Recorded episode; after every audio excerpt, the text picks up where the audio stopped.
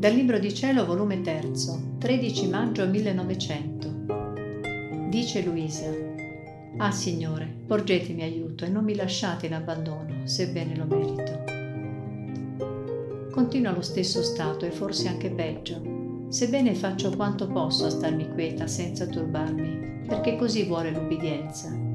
Ma con tutto ciò non lascio di sentirne il peso dell'abbandono che mi preme e giunge fino a schiacciarmi.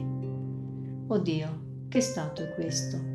Ditemi almeno dove vi ho offeso, quale ne è la causa? Ah Signore, se volete continuare in questo modo, credo che non potrò più avere esistenza. Onde, quando appena si è fatto vedere, mettendomi una mano sotto il mento in atto di compatirmi, e mi ha detto: Povera figlia, come ti sei ridotta! E facendomi parte delle sue pene, come lampo è scomparso, lasciandomi più afflitta di prima, come se non fosse venuto. Anzi, mi sento come se non fosse venuto da tanto tempo, e vi provo tale afflizione che vivo e il mio vivere è un continuo agonizzare.